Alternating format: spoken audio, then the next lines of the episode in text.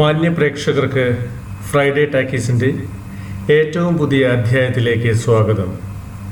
ഇന്ന് നമ്മൾ പങ്കുവയ്ക്കുന്നത് നന്മ, മനുഷ്യത്വം, സഹപ്രവർത്തനം എന്നീ പദങ്ങൾക്കെല്ലാം കൃത്യമായ നിർവചനം എന്തെന്ന് തൻ്റെ രചനയിലൂടെ മലയാളി പ്രേക്ഷകർക്ക് ദൃശ്യാവിഷ്കരിച്ചു കൊടുത്ത ഒരു തിരക്കഥാകൃത്തിൻ്റെ കലാസാംസ്കാരിക ജീവിതത്തെക്കുറിച്ചാണ്.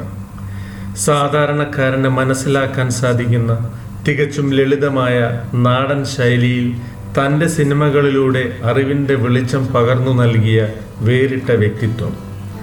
ജാതകം, ദശരഥം പോലുള്ള കാലാധിവർത്തികളായ സൃഷ്ടികൾ കൊണ്ട് മലയാള മനസ്സുകളെ അതിശയിപ്പിച്ച ശ്രീ എ കെ ലോഹിതദാസിനെ കുറിച്ചാണ് ഇന്നത്തെ ഫ്രൈഡേ ടാക്കീസ്. നമുക്ക് അടുത്തറിയാൻ ശ്രമിക്കാം ലോഹിതദാസ് എന്ന പ്രതിഭയെ.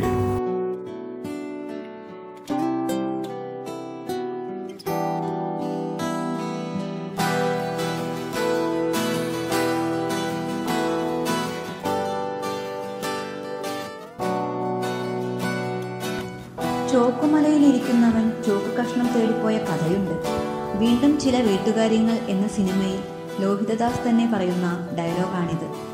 ഒരു കാര്യം വ്യക്തമാക്കുന്നതിന് ഒട്ടനവധി വിശദീകരണങ്ങളൊന്നും ഒരു സന്ദർഭത്തിൽ ആവശ്യമില്ലെന്ന് വ്യക്തമാക്കുന്ന ഇത്തരത്തിലുള്ള അനേകം ഡയലോഗുകളാൽ സമ്പന്നമായിരിക്കും ലോഹിതദാസിൻ്റെ തിരക്കഥകൾ.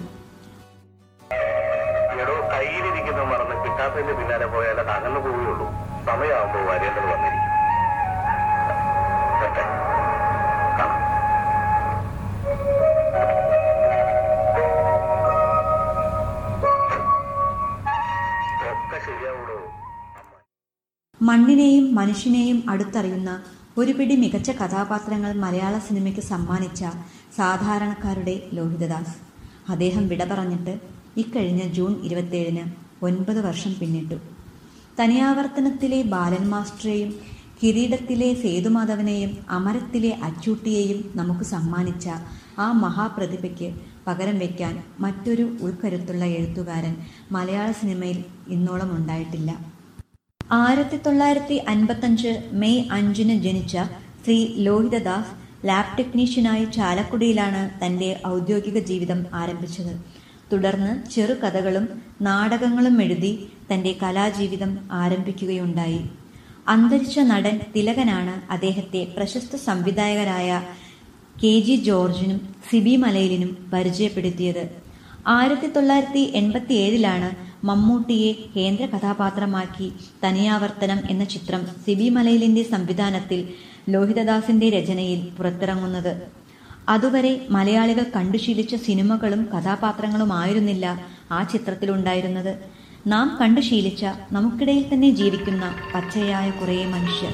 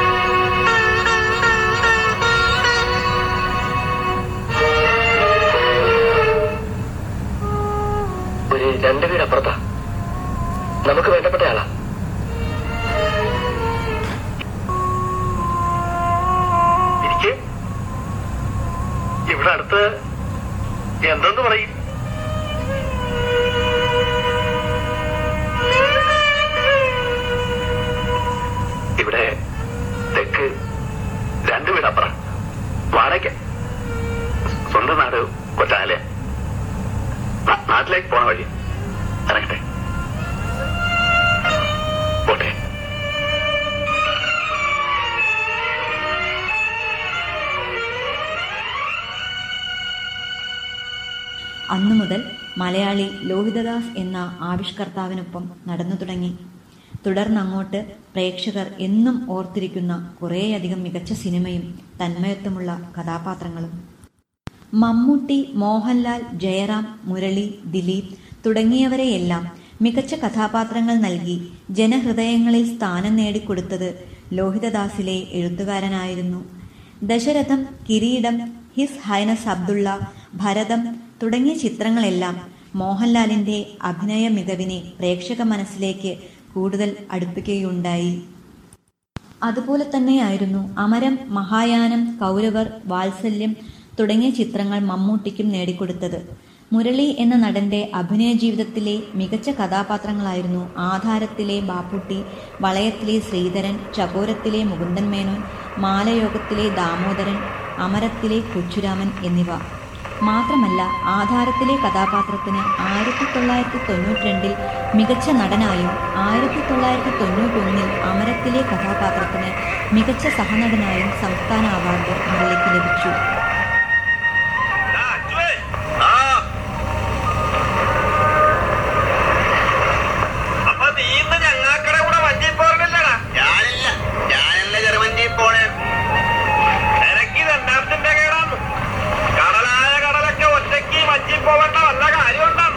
ഒരു കൊമ്പനെ കിട്ടിയിട്ടേ കുമ്പിണി നാളായി.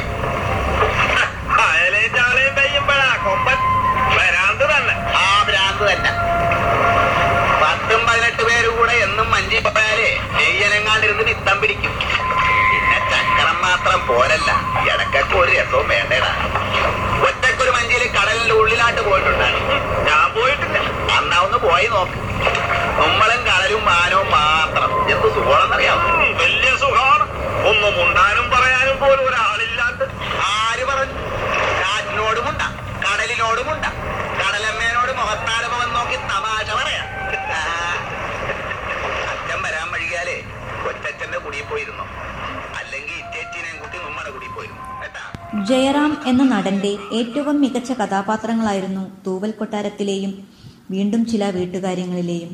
ദിലീപ് എന്ന നടന് ആദ്യമായി പ്രേക്ഷക മനസ്സിൽ സ്വീകാര്യത ലഭിച്ചത് സല്ലാപം എന്ന ചിത്രത്തിലൂടെയായിരുന്നു.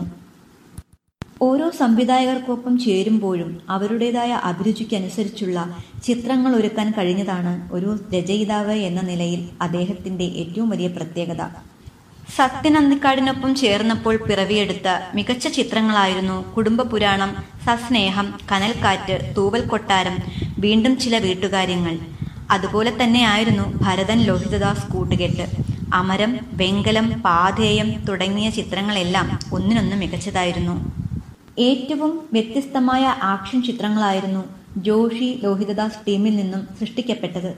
മഹായാനം, കൗരവർ എന്നീ ചിത്രങ്ങൾ ഐ വിശ്വസിക്കൊപ്പം മുക്തി, മൃഗയ, കൊച്ചിൻ ഹനീഫയ്ക്കൊപ്പം വാത്സല്യം, വേണുവിനൊപ്പം ചകോരം, ജോർജ് കിത്തുവിനൊപ്പം ആധാരം, സുരേഷ് ഉണ്ണിത്താനൊപ്പം രാധാമാധവം, ജാതകം, ഹരികുമാറിനൊപ്പം ഉദ്യാനപാലകൻ, സുന്ദർദാസിനൊപ്പം സല്ലാപം തുടങ്ങി വ്യത്യസ്തമായ ചിത്രങ്ങളെല്ലാം ആവിഷ്കരിച്ചത് ലോഹിയുടെ തൂലികയിൽ നിന്നായിരുന്നു. സംസ്ഥാന അവാർഡുകൾ ലോഹിതദാസിലെ പ്രതിഭയെ നിരവധി തവണ തേടിവന്നു. തനിയാവർത്തനം, ഭരതം, വെങ്കലം, ഭൂതക്കണ്ണാടി, വീണ്ടും ചില വീട്ടുകാര്യങ്ങൾ എന്നീ ചിത്രങ്ങൾക്കായിരുന്നു ഈ അംഗീകാര മികവ് നേടിക്കൊടുത്തത്. ഇന്ദിരാഗാന്ധി അവാർഡ് മികച്ച നവാഗത സംവിധാനത്തിന് ഭൂതക്കണ്ണാടിയിലൂടെ അദ്ദേഹത്തിന് നേടിക്കൊടുത്തു. ദേശീയ അവാർഡായിരുന്നു അത്. ലോഹിതദാസ് എന്ന സംവിധായകന് പലപ്പോഴും തന്റെ സംവിധാനത്തോടൊപ്പം തിരക്കഥയും ഇഴചേർക്കാൻ സാധിച്ചിട്ടുണ്ടോ എന്ന് സംശയിക്കേണ്ടിയിരിക്കുന്നു. പലപ്പോഴും സംവിധാനം ചെയ്ത ചിത്രങ്ങളിൽ ലോഹിതദാസിന്റെ ആവിഷ്കാര മികവ് അത്ര കണ്ട് മെച്ചപ്പെടുത്താൻ അദ്ദേഹത്തിന് കഴിഞ്ഞില്ല. ചക്കരമുത്ത്, ചക്രം, ഓർമ്മച്ചെപ്പ് തുടങ്ങിയ ചിത്രങ്ങൾ ശ്രദ്ധിക്കപ്പെടാതെ പോയി. ഇനിയും ഒരു ലോഹിതദാസ് ഉണ്ടാകാൻ സാധിക്കില്ലെന്ന് അദ്ദേഹം എഴുതി പൂർത്തിയാക്കിയ തിരക്കഥകൾ കണ്ടാൽ മാത്രം നമുക്ക് ബോധ്യപ്പെടും. കാരണം അത്രയ്ക്കുണ്ട് അദ്ദേഹം പ്രേക്ഷക മനസ്സിൽ ചിരപ്രതിഷ്ഠ നേടിയ കഥാപാത്രങ്ങൾ. ഇത്രയേറെ കഥാപാത്രങ്ങളെ ഇത്രയധികം മാനസിക സംഘർഷങ്ങളോടെ ആവിഷ്കരിച്ച മറ്റൊരു എഴുത്തുകാരൻ മലയാള സിനിമയിൽ ഇതുവരെയും ഉണ്ടായിട്ടില്ലെന്നത് ഒരു പരമാർത്ഥമാണ്. ഇനി ഉണ്ടാവുകയുമില്ലെന്നത് മറ്റൊരു പരമാർത്ഥം. മഞ്ചാടി മണി കൊണ്ട് മാണിക്കൂടം നിറഞ്ഞു.